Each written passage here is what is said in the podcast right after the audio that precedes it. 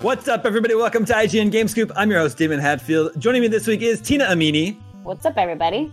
Justin Davis, Scoop. and Sam Claiborne. Hey, everybody. And we've got a great show for you this week. Lots of uh, Lucasfilm games news to talk about. That means Star Wars. That means Indiana Jones. But first, I want to show you a shirt that my dad got me for Christmas. Oh no, Can you see him? Oh, it's Oh, your it boy. Godzilla, Godzilla rocking a Gibson SG. Yeah. Very good, That's- Godzilla boy. Extremely on brand for Dave. It is. Yeah. It's it's literally the meme. The perfect shirt for me doesn't exist. Yeah. Um, and I'm also just noticing Justin's got kind of a he's got real uh, Princess Leia vibes on today. Oh, I guess that's true. Yeah. I've got a little Pulp Fiction uh, Easter Oh, cool. egg going on over here. You can't tell, but it's two little dancers. nice. Um, yeah, let's start with that um, Lucasfilm Games news this week. Uh, let's start with the Star Wars stuff. Open world Star Wars game is in development, not at Electronic Arts. It's in development at Ubisoft. Uh, it's from the Division developer Ubisoft Massive. No indication has been given as to uh, whether uh, it would be single player or multiplayer, or what part of the Star Wars timeline it would be in, or when it might be released. But uh, Ubisoft's Yves Guillemot says, "quote an, It's an original Star Wars adventure that is different from anything that has been done before." Sam, what do you make of that? It can't be Yoda stories. It can't be Star Wars chess. It can't be Masters of Teräs Käsi.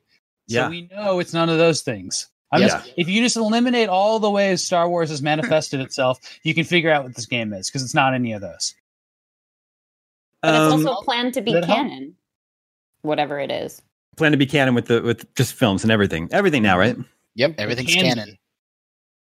Um, Um, I think this is such cool news. Uh, y- you know, the division is uh, not necessarily my cup of tea, but like Mm-hmm. big AAA studio that's really, really well resourced and capable of of sort of doing Star Wars justice, undeniably. So, um, yeah, I'm really, really excited.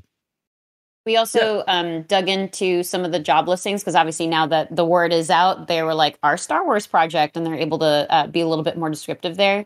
Nothing too revelatory. Um, words like open world, action adventure, linear and non linear storytelling, uh, and Hmm. RPG style progression were thrown around. So it's a video game, folks. You heard it You here know- first. for as many Star Wars games as we've gotten, you know, there's been a million. Where you know this this little trailer montage that's running is showing several of them.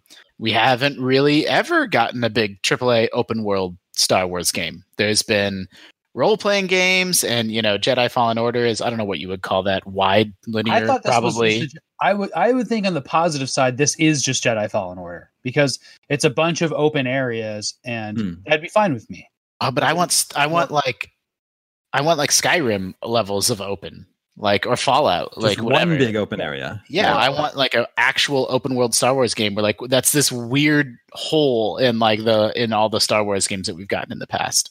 If it was that, that that could work well. But what worries me is seeing the division footage and thinking about the Avengers and like Yeah. you know, did are lessons being learned about what uh you know open world games are when they are also games of service or are lessons not being learned about that and people really like the division i should say anthem's the, the thing that scares me as much as uh avengers Yeah. Yeah. No, that's a that's a very real. You know, I like Star Wars as much as the next nerd, but the franchise is sort of written into a corner because there are no Jedi in modern Star Wars. So unless they go back in time to Old Republic, all any player ever wants to do is run around as a Jedi. but the fiction of every single Star Wars game has to contort itself for why you know, oh, I'm not a Jedi, but I'm using a lightsaber, or uh, or Cal Kestis in Jedi Fallen Order is a Jedi, and here's why you know no one knows about him. Like, Yeah. it, it's this big stumbling block that like every Star Wars game has to overcome. So, e- but even if you are a Jedi, like you can't be getting a new lightsaber and equipping new loot and being on this loot grind. Really, like, oh, you got you got different different robes. I mean, I don't know. I'm sure there's a way they can make that work. Oh, it's horrible. I think we're. Uh, that's why the Old Republic worked so well, right? It was a time when there were there were a lot of Jedi's. Uh, I'm definitely a fan of a lot of Ubisoft open world games, a lot of the Assassin's Creeds and Far Cry's. But um, yeah, just to echo what you, the others were saying, the Division's not really my cup of tea either. Uh, uh, the shared world sort of looter shooter is not really what I what I'm into. So I don't know. I don't know what to make of this. Uh, uh, Tina, I, I know you like a lot of uh, Assassin's Creeds. Uh, uh, obviously, you like open world games like Ghost of Tsushima. What what's your sort of take on this? Um, I didn't play the Division One. I. did actually like Division Two, and I think there are RPG elements that make sense, and that like you know really big dense world uh, to go around and do different uh, activities in could could be a really good fit too. So I have confidence that you know Ubisoft Massive is a great choice in general. Um, breaking out of EA exclusivity is just a good thing for them. I- It felt Mhm. like felt like EA developing those games um, was a bit of practice for what is now known as Lucasfilm Games, uh, and now they get to branch out and pick like a developer per the type of game that they're going for, so that they don't feel necessarily like hamstringed into. Uh, squeezed into one publisher particularly so it's like they got a little bit of confidence with the success of jedi fallen order and, star wars squadrons and, and you know a couple uh, advancements to Battlefront 2. So they've figured out a formula that could work, and now they get to poach essential, essentially developers from different talents to figure out what else they're going to do in this increasingly dense canon Star Wars world. Yeah. Yeah. I don't know if Daemon, you're going to talk about the business side of this at all, but like something that really struck me is that the EA exclusivity of, of Star Wars games, they signed a 10 year deal. That deal is not over until 2023. Like I know. EA, yeah, yeah. and so like I, have to like th- I don't see any other way to take this except that you know Lucasfilm and Disney are upset with what EA has done. They were hmm. unwilling. They were unwilling to wait for that exclusivity to end to like start doling out. Like they want to have games ready to go from third-party partners the moment that exclusivity ends, and has absolutely no problem allowing them to sort of pre-promote their games and you know market them. Like to me, it's a real, it's a real like middle finger, and like to me, that's like the Mhm. most dramatic part of this is like maybe I'm totally wrong. Like, but my read on it is that they they seem to be so unhappy with what's been going on with Star Wars games that they were in a rush to like, yes, we have all these projects in the works from all kinds of uh, of Mm. major AAA partners. And to be fair, Yeah. we're like what six, seven years into that deal, and we've Yeah. had like three games, um, like at least one lots of publicly controversy. canceled ones, yeah, and lots of Yeah. controversy on Battlefront Two. So I, I imagine EA's like we kind of get it. Um, I, I imagine like the fact that they haven't delivered on maybe as many games as they were expecting and as much good publicity as they were expecting makes sense for why everybody's kind of like, all right, let's expand this thing. We had a couple good successes. EA is going to continue along with Jedi Fallen Order 2. Like we already know that's going to be a bit of a series. Who knows what else they might have planned too. So it's it's all in all a good thing. Yeah, um, yeah. I think Jonathan wrote uh, Jonathan Dornbush for IGN wrote like a nice um, op-ed kind of looking at the comparisons between like Marvel being locked in with uh, a partnership with Activision, for instance, and how like look at the state of Marvel games now. Like it feels like we're not in that generation of a video game adaptation is just not going to be a good video game. Like we we're kind of over that now, and it's it's through a couple of these like smart business models. Yeah, that's Well, it's And uh, sorry, EA took so much heat for canceling, you know, Star Wars projects, canceling Amy Hennig's, you know, can- Star Wars game, but it's tough for us to weigh in on that. Like games aren't canceled for no reason, you know. So um, it's it's the unpopular choice to make every single time because people are upset about being deprived about this thing that they wanted to get. But like, you know, again, cancellations don't just come out of the blue. So you know they know more about the status of that project and how it was shaping up than we do and like it's a really really brave decision to cancel a project that doesn't feel like it's coming together the way that it is even though you know it makes ea unhappy it makes star wars unhappy it makes star wars fans unhappy so you know it's been a really rocky road for ea Makes and all of Visceral Games unhappy because they no longer exist. they- R.I.P. yeah, yeah Yeah. exactly yeah, to do all right. this, Lucas had to form a different wing of Lucas because when everything was under EA, it's like, well, yeah, here's our style guide. Here's how lightsabers can sever limbs. It can only be from robots. We've covered this actually in IGN before. It can't be from, you know, m- minor human characters. There's all kinds of like rules. So like, I, it, it's clear that like they they have to like they had to invest in games at on the Lucas side and the Disney side to really care about this and make it a big thing. And in the absence of giant motion pictures that are out right now, like TV and games makes total sense, first of all. So I think like this is like really, really fortunate that they're, that they're doubling down this. They also mentioned that these games would all be 70 bucks. I don't know if you guys saw that. Mm. Um, What? but I was going to say that, uh, that's such a weird detail to throw in there. Yeah, it's like, cause like, well, cause they, they had had a quote like, you know, people pay this much for movies, but they pay seventy dollars for video games, so we have to offer this much more value. So like they're trying to like you know contextualize the price of videos. But um, I was also like uh, speaking of like sharing like concepts and assets and stuff like that. That's what Ubisoft is famous for. And you know when they make an Assassin's Creed game, it's like made around the world. So Mhm. like potentially, if they actually wanted to do the more Assassin's Creed side of this, the more Skyrim side of this, um, it may not matter that the Division Studio is leading it. Like it's kind of just a Ubisoft licensed game that has a home somewhere, you know. And uh, and speaking of which, like I don't think Ubisoft really deals with licenses that often. They have the Avatar license. That was the one that they're like The, the, holding divi- for a long uh, time. that same studio is making it supposedly. Yeah, yeah, isn't that interesting? And then of course all the Tom Clancy stuff, but I don't really count that. But they don't really. But it's funny that they went after like the biggest one in the world. I think it was weird that Square Enix got Avengers too. Like the the fact that these things are happening is is is really interesting to me. Like how, how those deals are made.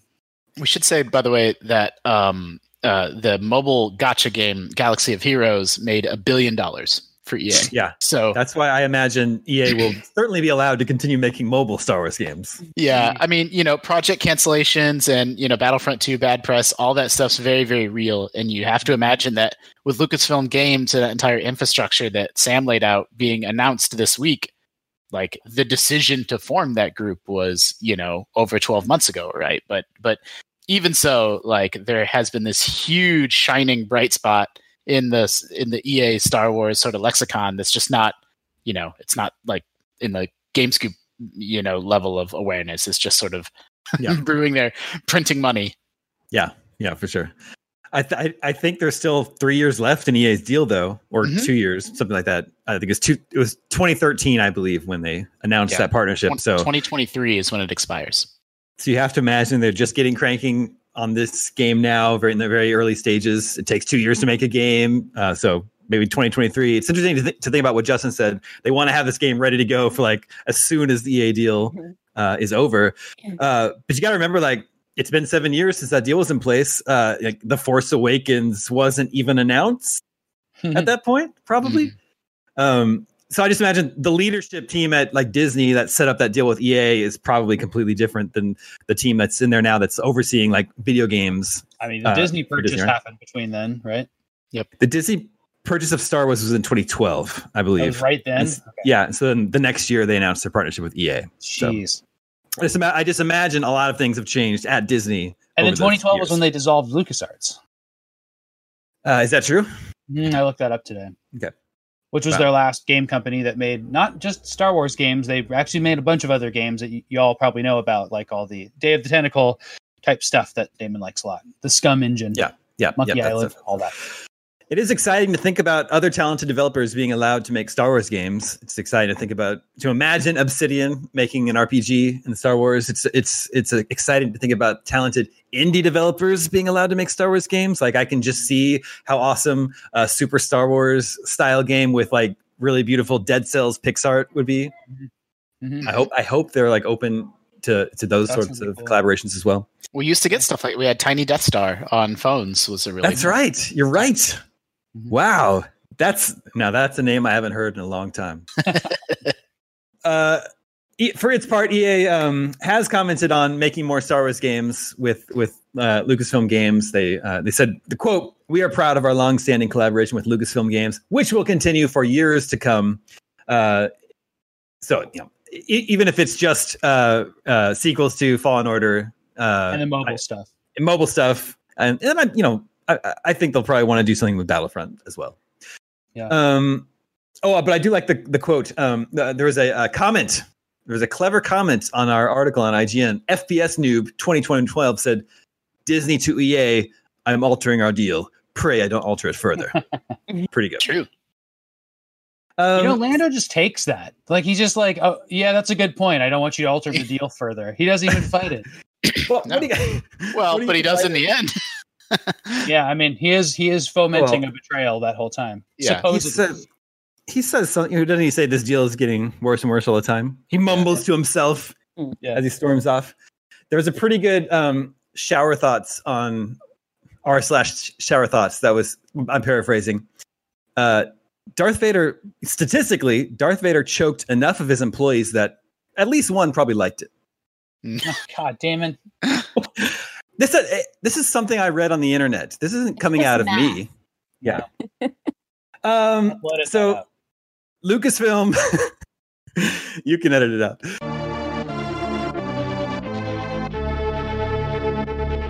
Uh, Lucasfilm Games announced this week, and then uh, they announced that uh, Bethesda and Machine Games, Wolfenstein developer of all developers, is going to be making an Indiana Jones game.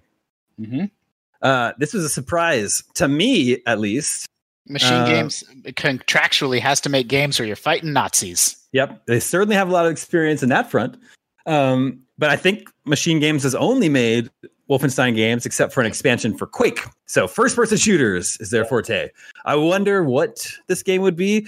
We already have two successful Indiana Jones style video game franchises in Uncharted and Tomb Raider. Hmm. Um, I don't. So what is like Sam? I know you're a fan of Indiana Jones. What what do you hope this game is? Well, first of all, you should check out our awesome Easter eggs feature from that trailer because in that tiny little pan over the table, um, our uh, Indiana Jones fan uh, just found the craziest stuff in it about you know where it takes place. which is the Vatican stuff like that. So uh, that was really cool. But I uh, am uh, really excited because I think this developer melds action, even though it's first person action, uh, whatever, with storytelling and character in such a great way. And Indiana Jones is paced that exact way. When you when Hmm. the two good Indiana Jones movies, uh, oh, actually, I really like Temple of Doom. I should say. Uh, I don't think it's good, but I love it. Yeah. um, I love parts of it. Um, they're it, they're paced in that way where it's like there's these kind of like quiet times where there's some funny character development and some good conversations and stuff, and then there's like these action sequences, and uh, that's exactly what the new Wolfenstein games are. I couldn't be more excited, and I hope somebody at uh, Machine like had this pitch, took it to them, and said like, "Look at the games we make. You guys got to let us make an Indiana Jones game because I think it's like such a perfect match. I think I think it's great." It is a really inspired choice if you look beneath the surface of them being, you know, an FPS studio. Mm-hmm, Tina, what's your take? Honestly, not much of one. I, I obviously acknowledge the the same sort of Nazi theme that everyone else does, and yeah, our feature going through like here are some of the details that we can carve out of um, the very tiny trailer was interesting because like you can surmise that maybe maybe Mussolini is a character and the Pope is a Punchers instead of character.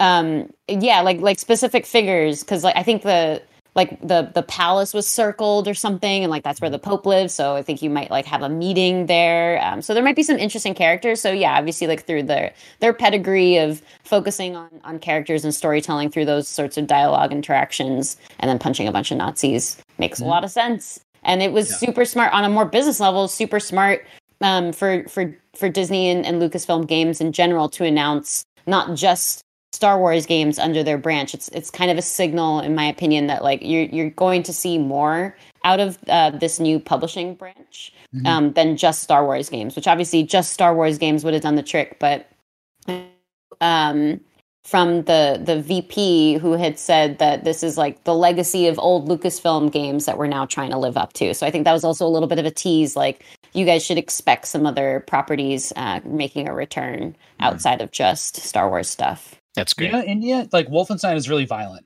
Indiana Jones is super violent too. Like, I mean, a Nazi, Well, but not on that level, though. a Nazi's face like- melts off and scares Yes. a generation of But it's, children. it's It PG melts like from level blood eighty. to bone to eyeballs, and he screams the whole time.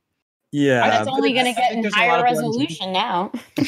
Yeah. I think um I think Tina just touched on something really important though, where um you know Ron Gilbert has been trying to not actively trying to, but like wants to make a Monkey Island game like for decades, but then like mm-hmm. I think and he's a comedian, so he's half joking, but he says he literally can't even get the right person at Disney on the phone. It's like, well, Disney owns it now. How do you even make a Monkey Island game? And like, but now the stage is set for like stuff like that to actually become a reality potentially.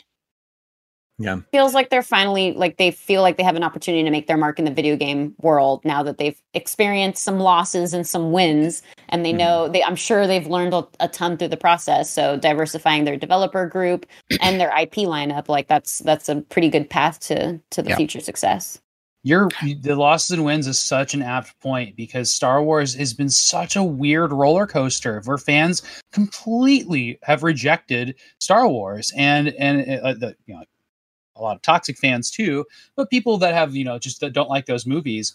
Um, they they had this hubris when starting out uh, Disney Star Wars, where they're like, "Yeah, we're going to do this trilogy. We're also going to do Star Wars stories, and here's a huge amount of other projects we're just going to go ahead and announce." And what did they just do? They they quiet, quiet on all of those and they did the same thing for TV and now they're doing the same thing for games because they're because they screwed up movies a little bit and maybe mo- people can't go to movies for a while. So I think it's really interesting to see like this year that Disney has to show games games games movies movies movies and I think you're going to see that from other Disney stuff. I don't think it's just going to be Star Wars. Like that's like I would expect that we're going to see a lot about Marvel games this year and a lot about uh, Disney games and stuff like that. Sam, maybe Capcom can make another Willow game. maybe you know I, I was what are the other lucas franchises it's Lu- it's willow and howard the duck Yeah, Is there Which anything now, else? I mean, now is a you know Marvel MCU character. yeah So, is there is there anything I don't know. Yeah, I don't know. Did they do I- batteries not included? I, yeah don't, I don't even know. I don't think so Um, my favorite sort of It just piece of internet ephemera I've seen around the Indiana Jones thing is, you know, Todd Howard teased it, right? Like he gave an interview. He didn't actually tease it, but had Indiana Jones, you know, paraphernalia behind him in an interview he gave as sort of like, you know, one of those things that he recognized people would pick up on after the fact. He also has a really, really fancy, like leather bound edition of Lord of the Rings behind him in that same interview. And Arkane is working on an unannounced fantasy game. and so like this means nothing to be super crystal clear but Yeah. like that's where i like i just like that um that sort of like crazy conspiracy theory of tying all the pieces of yarn together Mhm, mhm. Uh, Borba points out that Lucasfilm has Labyrinth. Mm. Now i've never seen that movie but i feel like i have because people have talked about it my whole life and i've seen a lot of pictures what did Yeah. that make a good game You've you've seen David Bowie in in costume. Mhm. I Yeah. mean, la- doesn't Labyrinth sound like a video game? Like, isn't that just the title of a is video game? game. undoubtedly Um, okay, uh, Wolfenstein, obviously first person games. I don't imagine uh, a, an Indiana Jones game would be first person. But what do you think? Are they going to use Harrison Ford's likeness, the likeness of young Harrison Ford? And then it's really is, weird when they don't but we have precedent because it just happened with avengers and it was super weird and then it happened with spider-man and then they reversed it yeah, and then like, but like, do they just get a sound alike for the voice, yeah or Yeah. or can they James Bond it? Can there just be different actors playing Indiana Jones? there's already been a bunch of obnoxious indiana jones substitutes like they had the young indiana jones chronicles and Yeah, it's just great though It's a Uh, I don't- I specifically don't set think Indiana Jones too. yeah Like what was it? They said it's like at the height of his career between two Yeah. movies because it's set in 1937. So Yeah, you would have to like get between- that age Indiana Jones, which is not Harrison. so Ford's between age. between Raiders and Crusade. Yeah, because Temple of Doom is a prequel. Yep. Which always blows my mind when I really think that one out. it's so Mhm. cool And then this, of course, this announcement bring we have the same question about it that we have about Microsoft acquiring Bethesda. Is like, what you know, does is this a multi-platform game? Is there any world where this is an Xbox exclusive? Maybe Yep. it's a timed exclusive. Yeah. I feel differently. I, we don't know. Um, but when it comes to uh, licensed games, the license holder, Lucasfilm Games, is interested in as many people playing this game as possible. So, Yeah, you know, when it's something that you own the rights to, like a Fallout or an Elder Scrolls, sure, do whatever you want. But like when you're playing around with someone else's brand, um, you tend to see those games appear on as many platforms as possible. Yeah, although like the whole Marvel um situation with Marvel's Avengers showed that like you can still go through with console exclusives with like Spidey not coming to um, well as far as we know not coming to Xbox platforms for that game. So who knows? And I, I feel like generally philosophically speaking, I imagine we won't see much change with Bethesda until the dust kind of settles and it's like fully a Microsoft brand at some point. Yeah. Um, just so that Yeah. there's like a, a seamless uh, transition so that people aren't upset by the fact that they might be locked into uh, Game Pass. Yeah, you only um you only get the whip on in the Xbox edition. Cruel. but this is this is all good news for for Microsoft. I, I I like think about that. Like if if they really did want to do this and go into the next couple of E3s with like yeah, we got Indiana Jones and Skyrim. Like that's it's they've so matched Sony so quickly. I'm just in disbelief of how quickly this is turning around. Well, Crazy. not quick, not quickly in terms of getting the games out there, but Yeah. yeah. Well, yes, that's, yes, that's true. Relative. That's true.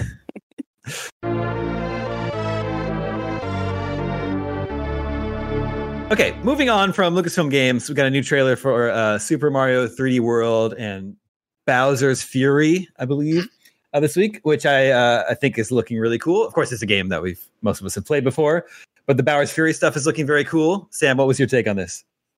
Uh, well, the strategy guide is really good for this game. First of all, Yeah, because I wrote it in Cool. 20. That's how old this game is. Well, you 2014. don't have Bowser's Fury content. Yes, so the Bowser, uh, maybe I'll write that. Uh, uh, Bowser's Fury. I've, I'm obsessed with this game. I think it's so cool looking, and I'm really, really excited for it. I think it's just, I think it's really small. Like it, it seems to be Yeah. one Mario Odyssey level. I don't see how this has anything to do with the Mario 3D World, but it seems like this kind of like um play. It's a sandbox, like like the biggest ones of those levels. Like the, I'm thinking like the desert level, but with a concept that that uh, has been explored in Mario before, like in Mario 64 with the um the clock level where you can stop it at different times, or the water raising level. Mhm. Um, it has some kind of level levolution, as they called it in Battlefield back in the day. Yeah. Was that Oh. Battlefield? I think it was. yeah, But uh, yeah, every once like you can do your like like light exploring, and it's all cat themed, which is great. And then Bowser comes up, he comes out and wrecks everything and raises Kaiju platforms Bowser. and changes it, and you have to dodge him. I think it's really funny. And the amiibo looks so cool. There's a cat Mario and a cat Peach amiibo now. They're amazing. Yeah, they do look really cool. That's my that's my reaction. I like that Nintendo is like the only company that can be like, it's just cat themed for no reason. Don't worry Yeah. about it. It's just cat themed. And it's like, oh, and there's Cat Mario. And you're like, oh, okay. cool. Yeah, Cool. cool. There's like- no way this game came from them saying, "Let's give the fans something extra when we re- re-release a Wii U game." Yeah. there's just It's- no What Bowser's way. Fury? You don't think? It's no, I completely agree. It's 100%, and I don't mean this pejoratively, but it's 100% like, you know, a cut, recycled Mario Odyssey concept. It's just like- grafted. Yeah, Yeah. exactly. I don't know why. Oh, and then also the other big elements of it, Mario Sunshine, just for no reason. It, the, the whole game you can play co-op with Bowser Jr., who's in his full spoilers, spoilers, uh, Mario Sunshine mode, where he has his paintbrush and is is is graffitiing the island. In this case, also also another looks like a vacation area too, which is kind of funny. They kind of described it that way. There's so much in this game. It's like a game you have in a dream that like never existed, and you're like, oh, that would have been, you know, it's just like it's such a mishmash. I don't know It it, is. came from. It's exactly, I really like that description of like a child's, like if my daughter were to describe a Mario game, it'd be like, and then Bowser gets really big and the level changes. Turn it's all a about cats. yeah. And it's all about cats. Okay. I do love that they can get away with that, just the cat agenda. Yeah, This it's great. Probably the coolest Bowser's ever looked. Bowser looks Sure. great, and also Yeah. Daemon. This might be the best Godzilla game ever made. Let's see. Yeah, unfortunately, I have to say that might be true. Still waiting on that good Godzilla game. His whole Uh, role in this game is just Godzilla. He gets out there, he Yeah. stamps the ground, and spits fire. Yeah. So when they well, um, Godzilla doesn't spit fire. when they revealed that uh like big big bad Bowser comes in as effectively a timed event, I just had this like moment of, well, what if Super Mario World turned into more of a Destiny world where you have all these different timed events and it's a big multiplayer game and you're going around and you're just like confronting all these Mario moments. I just I love the concept that they're borrowing these little elements from other games uh, for these Mhm. popular multiplayer kind of things, even though it's not exactly the same by any means. There's a, uh, a old tech demo for the GameCube where they showed uh, 128 Mario's hopping around. Yeah. Mhm, And mhm. it was, I think the tech demo is widely referred to as Mario 128 now because 64 times two. And um, still, it, they, they, there's a couple of versions of uh, Mario now where there's like 2D people's all at once. And it's total chaos when there's four people. But I still think it'd be really funny to see like a hack of Mario uh, with you know 128 players in it in an instance, just all just like rampaging over a, a 3D area. It's such all, a, all Mario's have stupid to get idea. together to take Bowser down at the same time. You got to find the Yeah. right power ups. I mean, that fits. Yep. You all jump on his back and it's just like Mhm. Yeah, it's like Pikmin. It's just like Pikmin. I was just playing Pikmin 3 last night. Yeah, exactly. And Mario 28, 128 probably became Pikmin. Is, is Yeah. where that I, from. I think that's true. I think that's canon. Yeah. Canon. Uh, Canon. Um, I I played through I played through 3D World like you know I played through it, beat it, and then when I watched the trailer, I have absolutely no memory of Huh. any of the 3D World content. I'm like I don't remember any of this. Like, and now I'm like second guessing. I'm like, did I play it? Like, I know I started it. Like, so I don't know. Like, I'm excited. I have I have much more vivid memories of every other 3D Mario game, but 3D World is a little bit of a black hole for me. So it'll feel fresh. It's easier. Good. It's not. It's not as hard as Odyssey and stuff, which is totally fine. Um, it, and Galaxy got a lot harder by the end of end of Galaxy and Galaxy Two. Yeah, they're really brutal. Galaxy 2 is really hard. The, the collectibles are really tough though, and you have to collect these stamps in each level. And um, yeah, it was it was a really tough guide to write just because it was came at a wrong time of year. That's what I remember. It's like, how am I going to get this done? But it worked out. I, uh, I am looking forward to revisiting 3D World. I haven't played it since it came out in 2014, but uh, a lot of people are disappointed that Nintendo is asking $60 for a port of a seven-year-old game from two generations ago. That Yeah, has one generation. what you the Maybe Wii it should be sixty five dollars because they included more game in it. Seventy dollars to maintain with the, the increasing standard of next gen prices. Yeah. I do Remember, think that's. sixty is the twenty twenty one discount.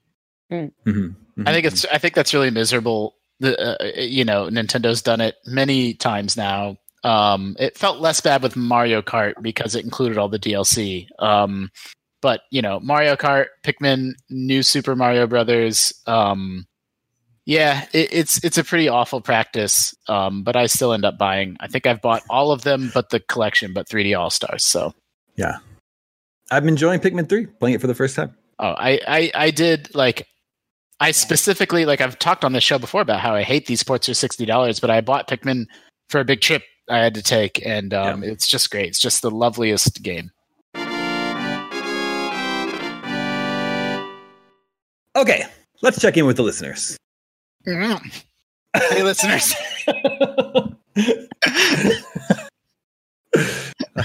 I should try playing that better. but I like listeners. I, li- you, Yeah. I hope you appreciate the fact that Justin was willing to choke in order to get that out there, in order to say hi to you. Uh, remember, you can always reach us at the email address gamescoop at ign.com, just like Clark from Cleveland, Clarkland did. He says 2021 is finally here, and hearing you read my question on the air, I know this year is going to be a good one. We are a couple months into the new console generation, one I haven't yet entered, though not for lack of trying. And I can't help but wonder if the new consoles are underpriced. Don't get me wrong, I'm thrilled with the $500 price point. Hooray for competition. But it seems that if so many are willing to pay eight, $700 on the electronic bay, then perhaps the consoles should have been priced at 600 ish. Some quick and easy math. If Sony had uh, sold their 4.2 million units at the $100 higher price point, that would have earned them an extra $420 million. Do you think that strategy would have worked, or in the long run, Sony and Microsoft would have lost money due to a lack of future sales? Thank you for all the amazing shows. That Yeah. it- it- you we would have missed that that spreading of the wealth around the economy for all the people that flipped consoles, though. What a mess. Yeah. Aren't they? Aren't they a thousand dollars now online? They're less. I'm. I was looking it up right now. There's a website that they're not some evil website, but I don't want to name them because I don't want to reward the resellers. Um, Mhm. that uh, that is secondhand. Like you can, and then it gives you price history. And the way that it works is, I have a thing. Here's how much I'm willing to sell for it. And someone says, I want a thing. Here's how much I'm willing to pay for it. And when the two meet, like it matches them up, and a sale happens. And um, PS5s are selling for seven hundred and thirty dollars on that website today. And what I, what, compared to what we've seen. Yeah, they are coming down. That's what I was going to say. Is you know they were 800, 900 around the Christmas season when everyone was really, really desperate to get one. And now, as you know, every single time the console comes back in stock at Costco or Amazon, that's like that many more people. It's that much pressure is released off like the secondhand market. And um, what's fascinating me is there used to be a really big gap between the PS5 and the Xbox. People wanted the PS5 way more. But Mhm. now in the second hand market, the prices are pretty close. The Xbox is 688. So, um, so, and, and I should point out that they give you total sales numbers and we're talking about like 70,000, 80,000 total consoles sold in this way, which is a really significant number of the total consoles manufactured and sold in the United States at all. Like this is not some tiny secondhand, like only a few people taking advantage of it. This is this is super real for a lot of people. Yeah, it's widespread and been going on for at least a few months now. Yep. I don't think you should meet demand with higher prices. I think you should meet it with supply. And the, Hmm. it might might have been tough this year. That doesn't excuse the previous uh, uh, every console launch ever. But uh, supply is really really bad for these, and it's part of marketing and it's part of the excitement. And it's too bad because really, like if there was three times the supply, then the price we know you'd even be talking about it this way. Everybody would have just got one when they wanted it, and we'd Yeah. be moving on. Yeah. As far as like price and value, um, I, I do think likely it was more costly to make the to actually manufacture the consoles than it is at the same time. Uh, you know, you want to make sure that people aren't going to bulk at your price either, which Sony is very Yeah. familiar with. And then we knew that the two of them were also playing this sort of weird game of chicken of like who was going to reveal their price and some other details first because um, that was going to just completely set the narrative from then on. So the, the two of them knew, like Sony and Microsoft knew that they had to remain competitive and get their profits elsewhere, not on actual hardware sales. Yeah. Yeah, that's exactly right. Where like the one way to look at it is, well, you know, eighty thousand plus consoles were sold secondhand for six hundred or seven hundred dollars. So you know, of course they're underpriced, right? Like, look, like the market's showing you people are willing to pay more, but there's more at play than that. Like, you have to be on the gamer side and maintain a long term relationship with them for decades, and uh, and one would have used the higher price to hammer the other, um, Yeah. you know, into the ground. Mm-hmm. Remember too, in the math that he did, if you raised the price by hundred bucks, they would make that much more. If you sold three times as many, you'd also make a lot more money. That that's the- it, it's it really is a supply situation, and the way they should fix it is by by supplying more. I also th- throw in here that like bundles do the same thing, where it's like it's not a reseller, but a bundle is limiting the supply by saying like you know you, you can get this, but only if you buy these other controllers. There's a lot of other there's a lot of other side effects to these these systems not having big supply. There's been Yeah. them. I will say that uh, you know the bundles are super expensive because the con- the controllers are expensive and you know the games are expensive. So it's like, damn, you get up to like an eight hundred dollar PS5 bundle really fast. But some of them have been okay. It's like a second controller and Spider Man. And it's like, well, you know, all right, yeah, like Probably gonna do that anyway. yeah, exactly. That's not a bad way to jump into next gen. Um, Remember in the Wii, they'd be like, okay, you get a game and these extra controllers. Like, that's great, that's great, that's great. And they're like, and neon covered gel things to put over your controllers yeah, exactly. Yeah. and a bunch of stickers for your TV. Would you Oh, like that? Stickers for your TV? I mean, so I will say, I, I don't think the consoles should have been more than they are. But uh, again, I keep coming back to the fact that so many are being sold secondhand. Like, there's an argument to be made that you could price out the secondhand market, right? Like, if you price your Yeah. your item appropriately, like the money is flowing through the proper channels instead of flowing into the into the hands of bad actors that Mhm. are you know buying up and securing all of your online stock before before people can even buy it. There Yeah, should have I- been different precautions this year because this year, the thing that protects this in the end is Yeah. that retailers are like, come on, man, you, yeah, you can't keep buying PlayStations. Yep. Like that actually stops people from doing it. It- it- and online, there, there's so many ways to just have one person multiply their orders by a lot and hide that. Sucks. Yeah, there's a there is a special like another pressure release valve on this sort of thing. Normally, is that you know there's going to be a million PS5s in store shelves that people can walk into a store and buy. That doesn't exist, unfortunately, in 2020 and 2021. Where um, if they're all being sold through online channels, then people that are botting consoles, unfortunately, have an edge. Okay, this is Alex McVean from Woking, UK, and he wonders: Is Cyberpunk the new ET?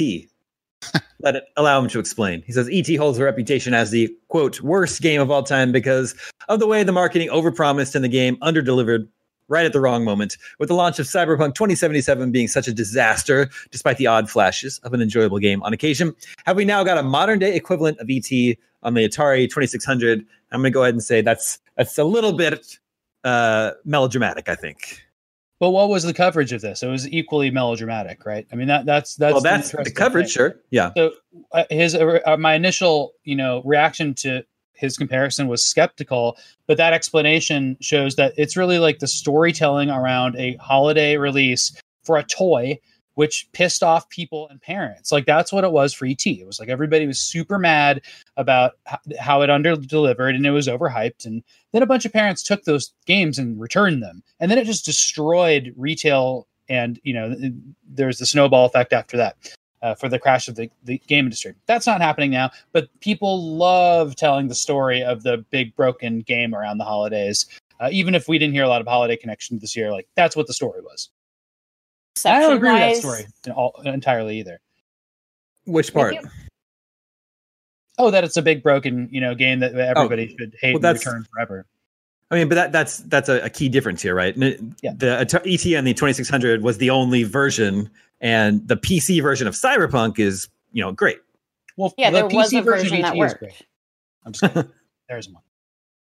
um, yeah, there was a version that worked, and you know maybe reception wise, there's some similarities, but it's just a, such a completely different story, and will have a very different ending too. You're not going to see like you know I don't know a bunch of codes of cyberpunk like in a landfill, but you know there, that game ET was just it just was set up to it wasn't set up to fail intentionally, but there was no way in five weeks that game was going to be anything serviceable as opposed to the many years that they worked on cyberpunk. So I think that there was just um, a misunderstanding and project miscalculation on a whole other scale than what cyberpunk was dealing with um, and you know there's there's some allusions to that. We obviously don't know the full story exactly yet but there's some allusions to what maybe some of the struggles were. And obviously you know they recently came out with another video trying to explain some of what awry um, which Mhm. still doesn't shed a lot of light on what happened um, but kind of gives you insight into it. Certainly wasn't someone coming and say you can doing that you can do this in like a year even right? Uh, and just completely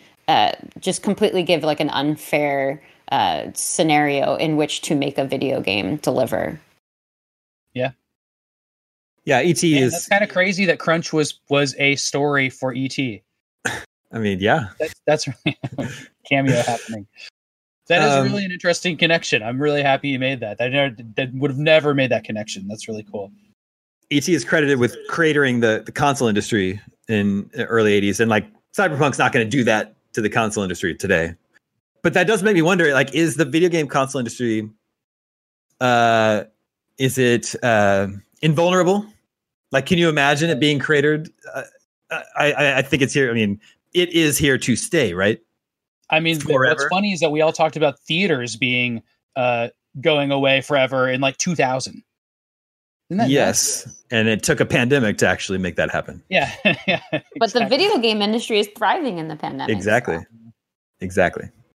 Um, I, I would take an, an evolution of video games, I think, to make it so consoles specifically didn't matter anymore. And that would be, you know, phones can run everything. VR Yeah. is really good and not invasive, and it's part of our lives. Or in the Black Mirror version of it, part of our brains.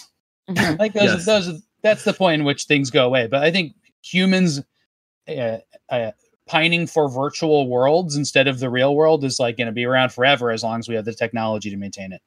Yeah, no, unless unless gaming gets completely eaten by PC, you know, there will always be a console business. Um, I love seeing the ET footage alongside the Cyberpunk footage. By the way, Yeah. it's like, damn, just to see the similarities it's like, I, well, eh, but then it's like like other other art forms don't have this problem. Like the Beatles' Rubber Soul is like not that different than like albums that are coming out today. That's true. But then like look at look at ET compared to Cyberpunk. like it's I don't I don't know I don't know I don't know how video games can continue this way. the whole innovation of auto tuning so Mm, don't forget about that big passion in the music industry it's true. um, with ET, do you guys know the the, the defense of ET? That kind of comes from Howard Scott Warshaw, its creator, uh, a little bit. But um, that like if you use the manual and play that game, like a lot of it makes sense immediately. Um, and I personally, uh, I think ET is just boring anyway. But like that's really interesting to me that like you you have to use this kind of multimedia thing to to get through the game. Um, you know, another famous game that did that was Earthbound. It came with a, a big traveler's guide that was Mhm. not a strategy guide, but a big tourist guide that had a little bit of tips and stuff like that, but mainly just explain the areas you're in. I think that's awesome. And I don't think we're going to see much of that anymore. I don't know. Sony was is apparently like I, it's supposed to be experimenting with game help built into their user interface, but we haven't really seen that yet with PS5. Yeah, I- I- All the launch games have that built in. I I guess I just haven't really Well, like Sackboy does. Creed. Which one does? Sackboy, but like it's Yeah, I not. haven't it's played not. it. It's not interesting yet. It's just like No. you know, there's a collectible in this level you didn't get. And I'm like, I know that. Like, yeah, you know, Yeah. the games interface tells me that. I love it when games have an external thing that's just tied into it. Like, I mean, uh, even like the uh, Halo um, uh, meta games and stuff like that that were existing. Like, it's just cool when, when games permeate the real world in, a, in an interesting way. And I, and I wish that you know there would be an era in which we could get cool paper things with our games that you know you kind of play along with. That- It's the it's the melding of tabletop and games. I think it's really cool.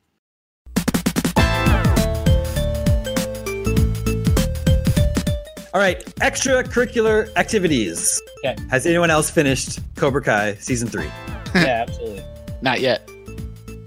Tina and Sam have. Justin haven't. Yeah. Well, everybody but me. I really like Yeah. Cobra Kai too. Gotta catch up. Yeah, I, I, I watched so. it all the first day it was out. I finished it Wow. that day.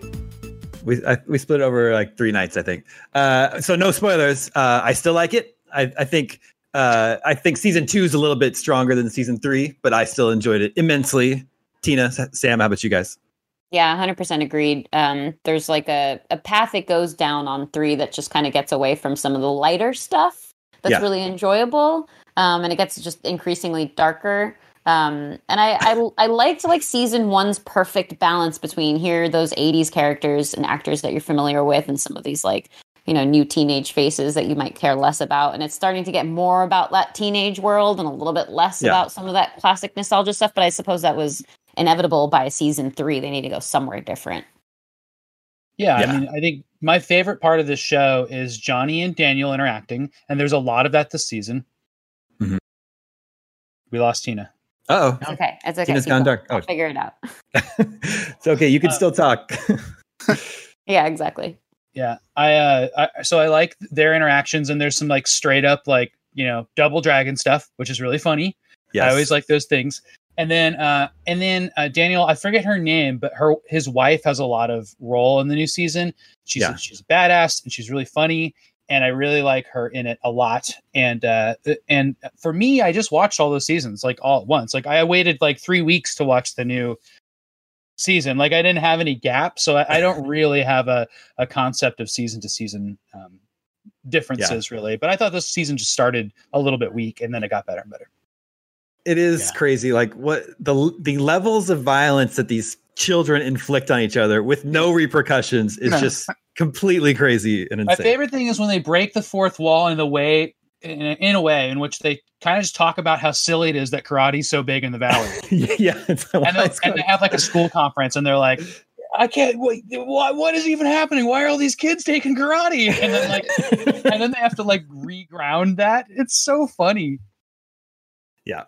I do wonder how long they can keep it going. Like, I, Yeah, maybe, it- maybe they should just much try one. longer. like, Yeah, that's don't my stretch it out attitude. too much. Don't stretch it out too much. I'm I mean, they're already enjoying. showing old scenes of movies, which I'm just like, I have no idea what this is. What is the Japan stuff? What is that from? Karate Kid Two. I've never seen that movie. If that's that whole movie. existed. Does Karate He's back. back? Does Karate Kid Three exist? Yes, and then there's uh, the next Karate Kid. Okay, so but three has the same cast. Yes, I don't remember three at all. I remember one. three, three involves Daniel joining Cobra Kai. What? Yeah. I mean, Why? crazier things have happened. um, I think that the show. I'm I'm like halfway through season three, and I think I have had enough. I'm like, okay, Yeah. Mhm. like the shtick is like it's being it's like too much bread. It's butter spread over too much bread at this point. Well, I still really enjoyed it, but I do wonder how long they can keep it going. Yeah. Well, I think it might reach a Damie uh, uh, award this year. Maybe I not. mean, yeah, that's. Uh, I mean, that's only. It's less than twelve months away. I watched Ted Lasso and it was amazing. Yeah, Ted Lasso is so good. hmm I want to watch it again. I loved I it. know you should. It's worth a rewatch. There's so much dialogue in a show like that that you just like you miss a bunch, and so like I feel like it's worth going back. It's also You know they're else? just so clever. Like the dialogue between so many of the characters is just really smart. And, You know what and even though there's, There's- characters that are mean to each other, there's a lot of kindness in that show, and I really like that about it. It feels Yep. really good, and I can really relate to it. Oh, Yep, yep, yep. You know what else? There's a lot of in that show, Sam. Uh, references to Kansas City and Kansas, Yeah, there's and I a lot of- love it all. And I don't think anybody having to do that show had it, even knows what Kansas is, other than like let's just pick a Midwest state. But it did have some references. As a child, Sudeikis moved to Overland Park, Kansas. That's which oh, he describes as his hometown. Well, there you go. Went to Shawnee Mission West High School. that's a rich uh, part of town, right? but he went he went to uh, Fort Scott Community College on a basketball scholarship, but left before finishing. So didn't go to KU, but is from Overland Park, Kansas. That's some Johnson County stuff, man. Yep. I don't trust it. Hey, that's my county. That's my hometown county. Yeah, but you're from Olathe. That's the Yeah. boonies Yeah. of Johnson County. What's Are funny you is how much I know about Kansas, having never lived there? um, I am also from Johnson County, Yes. Iowa. Wow. I'm actually from Johnson County, Iowa, in Yeah. Iowa City. How Did grow so up there. three fourths of the Omega Cops are from a Johnson County. Yep. Yeah, Tina, are you? It, does, does Queens have a Johnson County attached to it? Not that I know of. So no, I'm from Queens County, I suppose. Queens is its own county.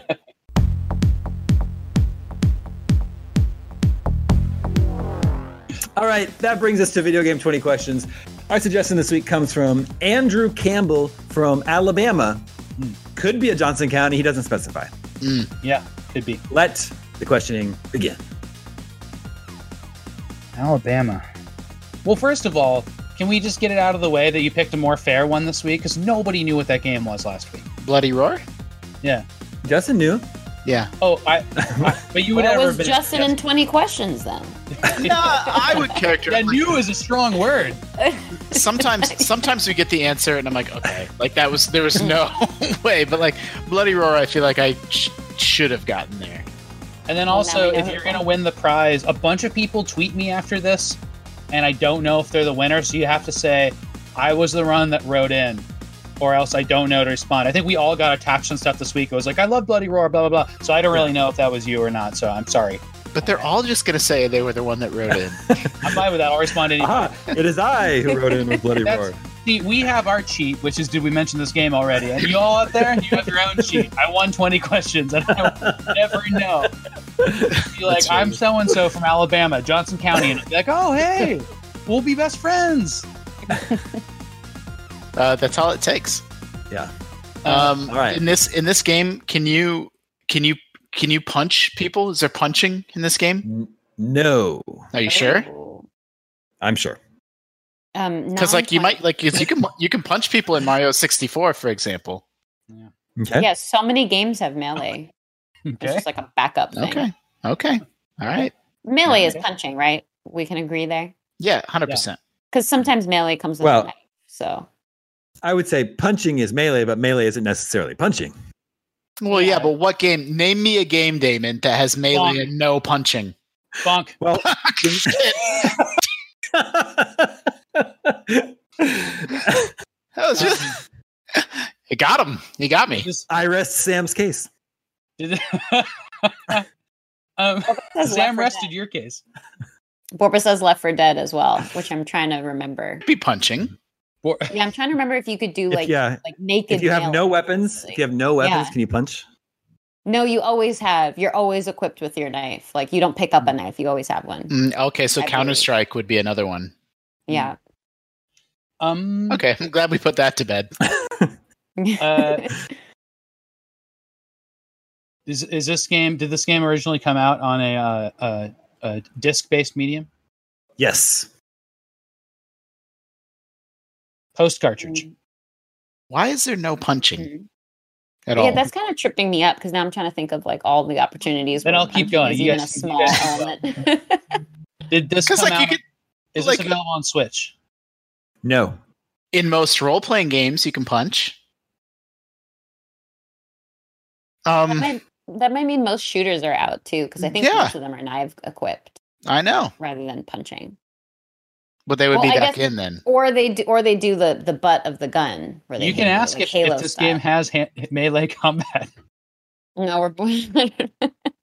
Wait, I'm I was completely blacked out. What did you just ask, Sam? I Yeah. wasn't paying any Uh, attention. Um, I asked uh, if this came out on a disc-based Oh. medium. Oh, that's And the answer And was yes? Yes. Yeah. Uh, okay, is this game okay? I'm gonna Also, try it to didn't take. come out on Switch. I'm, I'm gonna rein it in. Um. Oh, and didn't come out on Switch. Uh, does is this game played with 3D graphics? Yes. Also, probably not an indie game, which are normally code based games. Right. Um, Right. now, is it Okay. part of a franchise? Yes, that's five. Was this Hmm. game made in the United States? Um, yes. Let me double check. Maybe it's Ubisoft. uh, this is made by? Was this made by a developer that has that has had an E3 press conference in the past couple years? We haven't used that one in a while. Hold on, but let me double check this first, and I'll answer that one, which is a yes, just so you know. It's Uh, probably Ubi- was this developed in the United States? Yes. Uh, and it's from a company with an E3 press conference? Yes. So a big old game. Hmm. Are there vehicles in this game? Yes. Can they punch? I was gonna Um, ask. Like one of my questions was gonna be like it could be a driving game. There would be explicitly no punching unless Yeah. it's road, unless it's road rash. Mm-hmm. Because he was very clear, no punching it. None. None punching. None, none punch man. Is this a racing game? No. So not the crew and not you. What are you making that face for? Because there's there are vehicles in it, so I'm sure there's like if it's like an open world game or something, there might be racing challenges. Is this an open world game? no. Ah, There are no racing challenges. nope. What else do you do with vehicles? I suppose you drive them around. I like it when we get to 10 because it gives my arms a nice little rest. Rude. Um, would you describe this as a sci-fi game? No. We're doing very poorly. Shooter. Um, we know, we know, we know I'd it's like to know if it's a shooter. okay. I feel like he's giving that one to us for free. Like it's a no, and he's just ignoring that I asked it. Is it a shooter? Let's move on. No, we can't. We can't. Can't. It's not going to be a shooter. I just don't like how much of a poker face is happening on Daemon's face right now. It's just it's too good. hmm It's too Okay. practiced. We can. We can move on. hmm Um, I I want to know the studio. I want. to We need to know the company. Was is this a is this a Ubisoft game? No. Is it an EA? Oh, well, yeah. it could, could still be a first party game. We didn't even ask that. We're That's just doing this all sloppy. Mm. Well, but it's a. It was made in the U.S. and you know, there's not. Well, I guess Microsoft Game Studios, but there's not that many. It could still be any Halo game, right? Because you don't ever punch in that. But you asked if it was sci-fi. Oh, that's true. yeah. No, and you do punch in Halo a little bit. You can punch. You can hit someone if you have a skull in your hand. Does that Yeah. count? I would call that. Mm. I mean, that's certainly melee. Maybe not a punch. It's more like a slam. Yeah, exactly. Um. Yeah. I so okay. EA or Bethesda. Bethesda. I mean, is it an EA game? No. Uh.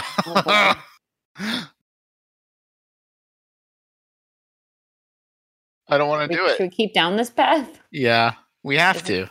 Is it Bethesda? I didn't hear. I didn't hear you. Daemon's frozen. Oh, I'm frozen? I lost you're for a sec. What'd you say? yeah.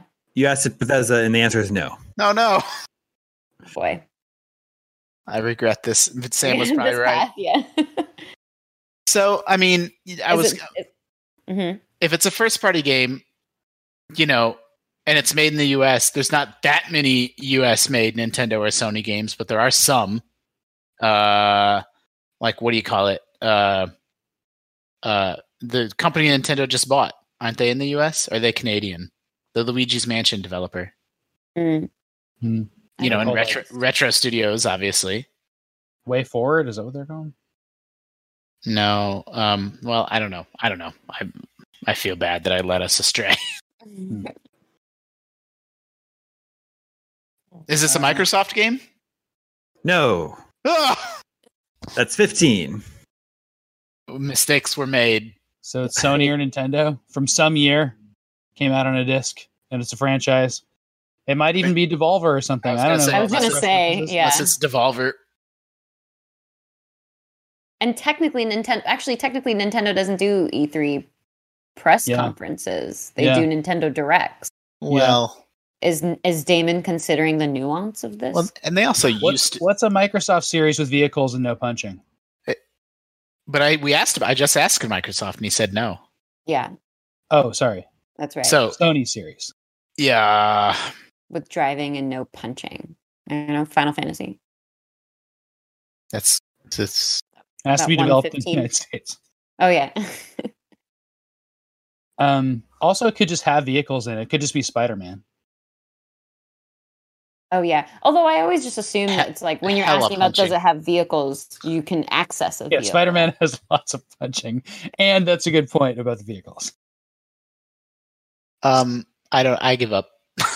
I don't even. I I feel so bad that we had all those no's in a row for E3 press Yeah. conferences. You're Yeah. even holding your thinking balls. Yeah, it's just the one copper sphere. Hmm. Um. Uh, Wait, is Activision in the in the? they They don't, don't do, do they don't do conference. E3 press conference. Yeah. It's been a while. Square Enix had one for like that one year. You know, Konami had their notorious ones. It could be Tomb Raider. Yeah, but that this punching in Tomb Raider too. I like the punching question. Um, okay, is this game? Well, it's not on the Switch. I don't know how to narrow it down. Is it helpful to know if it's on like P- PS4 and Xbox Series X? Uh, it'd be helpful to know stuff like do you play as a human? We we got to do some like wild cards now, just to like, just oh yeah, it's really obvious. You don't play as a human, and it's from a franchise. Like that would help me. Yeah, it's from a franchise. We know that. Do you play as a human? Uh, no, you don't control a human. I mean, the conceit is that yeah, you're like supposed to be a human, but you're not in control of the human. Yeah, so it's it's gonna be like a uh, what's the um, it's gonna be like that motorcycle game where it's like 2D and you go around. What are those called? It's gonna be like some kind of stunt driving game or something. I can only think of UB ones.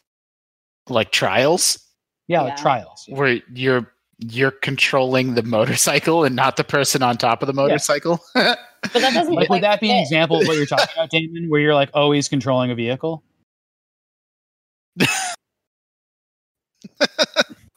You're it, it, no, it's probably like an RTS game or something. We've where we've had these arguments Mhm. before, Uh, okay. or like you Wait. know, Daemon, can you reiterate what how you described it? Do you remember? well, let me give an example. You asked, "Are you a human?" Mhm. Um, in uh, gosh, how to how to do this? Let me see. Uh, well,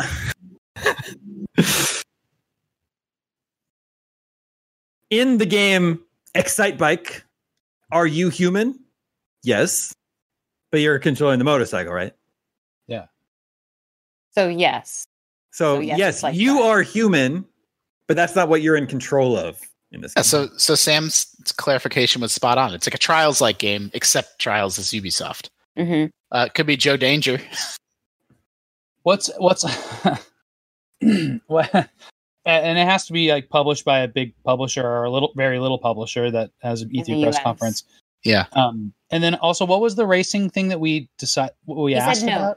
No Yeah, racing. No racing. No racing and no open world. No racing, no, No open racing, world, open but world. yes, vehicles.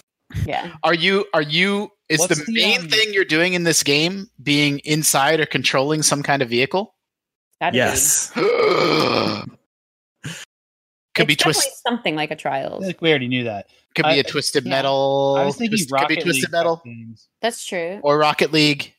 Oh, it's yeah. not Rocket League because that doesn't meet any of the other requirements, including coming Yeah. out on a disc. Mm. Probably ca- probably came out on a disc some some point. Maybe not. Yeah. Is the this a question was, did it originally come out on a disc? is this a really violent game? Is this a violent game? yes. I think it's Twisted Metal. Yeah, it could be Twisted Metal, but I should could be have asked- Twisted Metal light. We only have one more question left, right? Yeah, I should have asked car combat instead of violent. So you primarily control a vehicle, but there's no racing. It's not an And open a world. Sony exclusive. It's not from EA It was made by David Jaffe because it's the United States.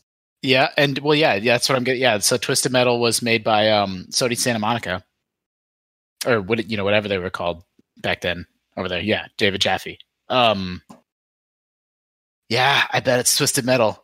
We I don't could know how to- Have we mentioned this yet? Yeah. Okay, Have we mentioned the game yet?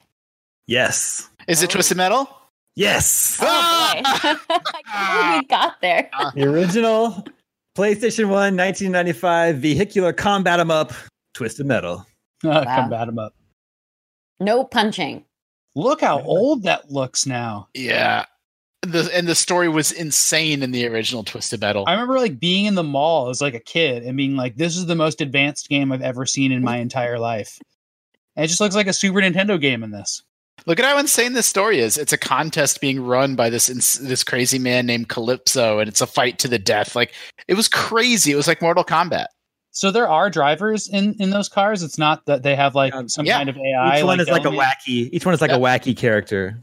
Yeah, Okay. it is. It is like a fighting game, and then they all have a crazy fighting game endy, ending when they're the one that wins the Twisted Okay. Metal competition. That's Yeah. like F Zero. If we Yeah. asked, "Is this a fighting game?" What would you have said, Daemon? N- no, just because like that's not what. But like a hesitant no, right? It's like an arena combat, you know, vehicular combat game. yeah. Mhm. I was just looking at Twisted Metal stuff for the IGN store just today. Probably be good. Uh, the developer was SingleTrac, which is not around anymore, and Oh. then uh, published by Sony. I would have gotten that wrong. I didn't remember that detail at all. Yeah. Yeah. But then Sony eventually brought it in house for like the PS2, like the, the some of the revivals. I think it went to uh, 989 Studios or turned into that. Hmm. I don't know, it's confusing. But Yeah. SingleTrac handled the first two. Yeah, along with Sony Interactive Studios America. That was a very backwards way to get to that. But you got there. So Mhm. nicely job. Andrew Campbell from Johnson County, Alabama. Don't bother adding Sam. Yeah, but everybody else can pretend to be him, and then it won't matter this week. Mhm. Uh, all right, that is going to do it for our episode this week. That's all the scoops we have for you. Thank you to Justin. Thank you, Tina. Thank you, Sam. Thank you. Thank you to Borg working behind the scenes. Remember, you can always reach us at the email address gamescoop at IGN.com. My name is Daemon. This is IGN Gamescoop and Route.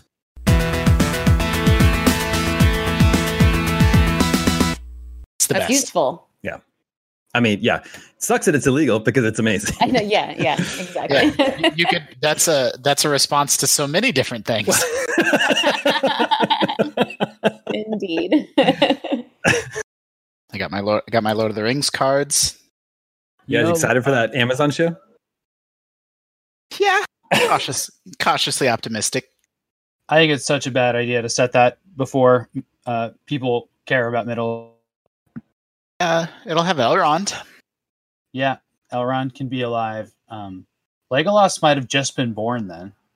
Yeah, It's weird, man. I don't know. I, I think Numenor is a neat idea, but it seems like it's like really cool as like a myth in the background, and now they're just gonna be like fandom menacing it all. It's weird that elves um, are immortal, but they still like age. Yeah. like It's they really stop at some point. Gand- I just ran a part in Lord of the Rings where Gandalf was like, when I was young, but like he just appeared as an old man in Middle Earth like a thousand years before the events of Lord of the Rings. So yeah. He's he's like a demigod and presents himself as an old man. He's you know he's not an old man.